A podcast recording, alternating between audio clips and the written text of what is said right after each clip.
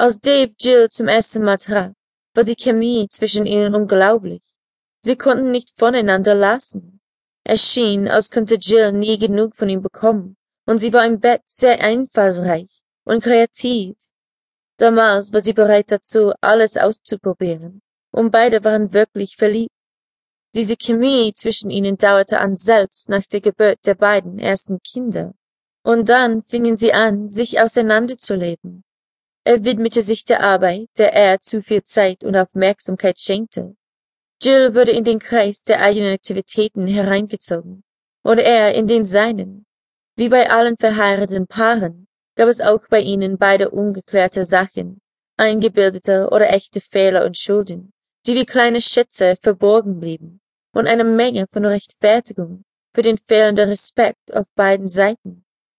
Es herrschte eine Art Waffenstillstand zwischen ihnen und jede von ihnen tolerierten Sachen, die er als Schwäche des anderen empfand und versuchte, das Beste aus dem, was sie hatten, herauszuholen. Solch ein Gemütszustand war weder gut für einen erfolgreichen Geschäftsmann auf der dreitägigen Geschäftsreise, noch für Dave in dieser Nacht, besonders seit Jill mit ihrer Version des Waffenstillstands ausnehmend zufrieden zu sein schien. Er war ein anziehender Mann, trotz der Tatsache, dass er seit der Eroberung von Jill etwas Bauch zugelegt und einige Haare verloren hatte. Trotzdem war er mehr als unglücklich wegen der Art und Weise, auf die er sich zugrunde gehen ließ. Mit einem bitteren Lächeln bestellte er noch ein Chivas. Die Frau war flachbrüstig, jedoch sehr schön angezogen, nicht übertrieben geschminkt, und er erkannte in ihren Aufträgen, dass es sich um eine Geschäftsfrau handelte. Sie zögerte nicht, als sie sich direkt neben ihn an den Tisch setzte. Sie erkannte ihresgleichen auf den ersten Blick. Lange Woche? fragte sie, obwohl sie die Antwort bereits wusste. Er nickte mit dem Kopf. Sie streckte die Hand aus und stellte sich vor. Laura Reynolds, Industrie Chemikalien. Dave Lawson, Schraubenindustrie, sagte er. Rome, Georgia. Savannah, sagte sie mit einem Lächeln, und sie stoßen an auf die Verbindung der reisenden Geschäftsleute. Siehst du immer so schrecklich aus, oder ist es wegen etwas, das ich erwähnte? Dave lachte schwach über den versuchten Witz. Dieselbe Geschichte, nur anderer Tag, sagte er. Ich rief gerade zu Hause an. Laura nickte weissagend und nahm einen langen Schluck Wodka. Es geht allen zu Hause gut und jeder hat seinen Spaß, richtig? Dave nickte, überrascht über ihr Verständnis.